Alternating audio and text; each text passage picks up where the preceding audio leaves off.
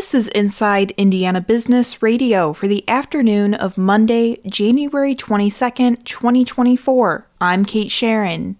Government officials, university administrators, military officers, and industry leaders celebrated Chicago-based Enhanced Semiconductors' completion of the first phase of its Westgate One project. Each of those stakeholders had a hand in bringing the microelectronics company to Indiana and building the industry in the state, something they say is the economy of the future. President Bob Patty.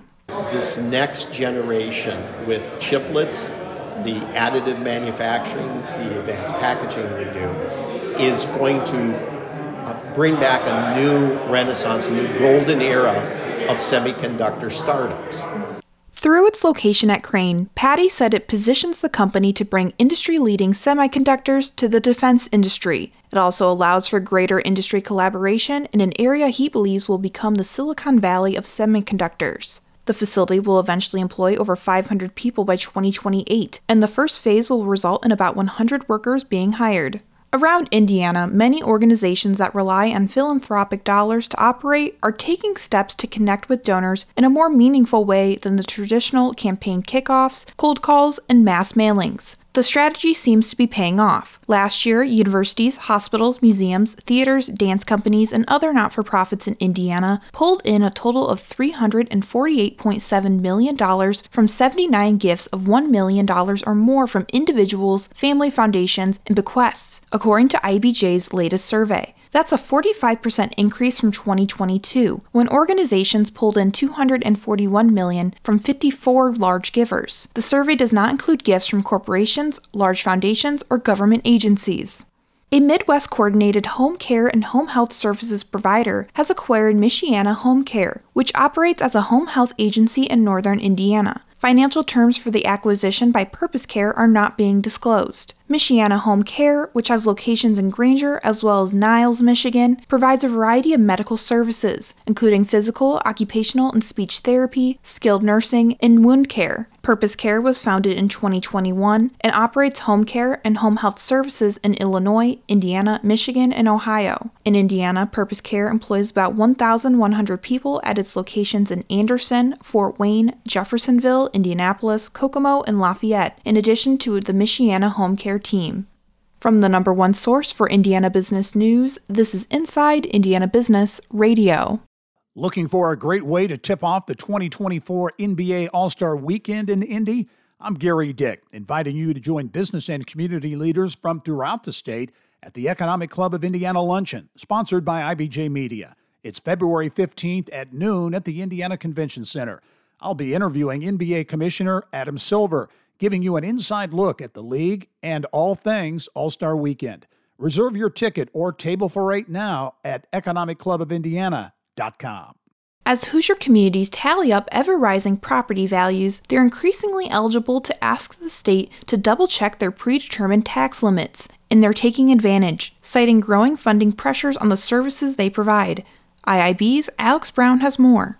Indiana restricts how much money local units of government can collect in property taxes. The Indiana Department of Local Government Finance calculates a maximum levy for every unit annually, and units set property tax rates that they think will come in under their maximums. But they also have an out, a list of reasons they can use to appeal. That includes annexation, consolidation, error correction, emergency, service extension, shortfall, and three-year assessed value growth above a minimum. Dozens of local taxing units from libraries and townships to cities and counties, submitted ninety-five requests to review their maximum levies last year. About eighty percent were based on a three-year growth in assessed value. The number of petitions was up eleven from twenty twenty-two and was more than three times the number of requests made in twenty nineteen. The department approved maximum levy boosts worth forty million dollars across eighty-four partially or fully granted requests. That means taxpayers in those areas are on the hook for more.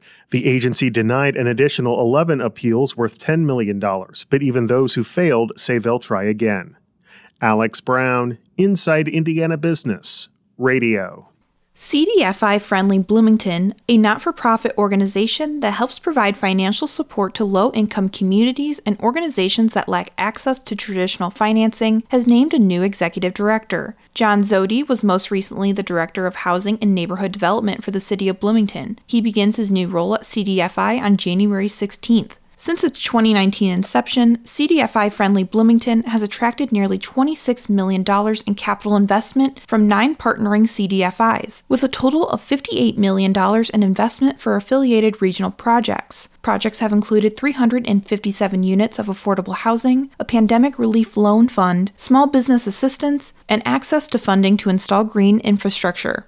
The Indiana State Department of Agriculture and the U S Department of Agriculture are partnering to provide more than six point seven million dollars in grant funding for projects designed to, quote, build resilience across the middle of the supply chain. The agreement is part of the U S D A's Resilient Food Systems Infrastructure Program, which aims to increase distribution, aggregation, storage capacity, and facility updates and expansions in the food supply chain. Indiana businesses and producers that work in the middle of the food chain sector, which is defined as between the farm gate and the end retail market, or in the processing and distribution sector, are eligible for grant funding.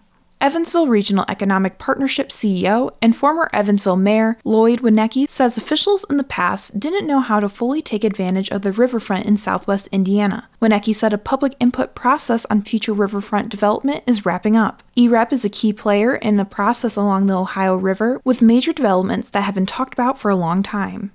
University of Indianapolis President Tanusha Singh is this week's guest on the Business and Beyond podcast with Gary Dick, presented by P N C, a weekly conversation with high-profile Hoosiers in business, sports, entertainment, and beyond, available now from your favorite podcast provider. I'm Kate Sharon for Inside Indiana Business, Radio on Demand.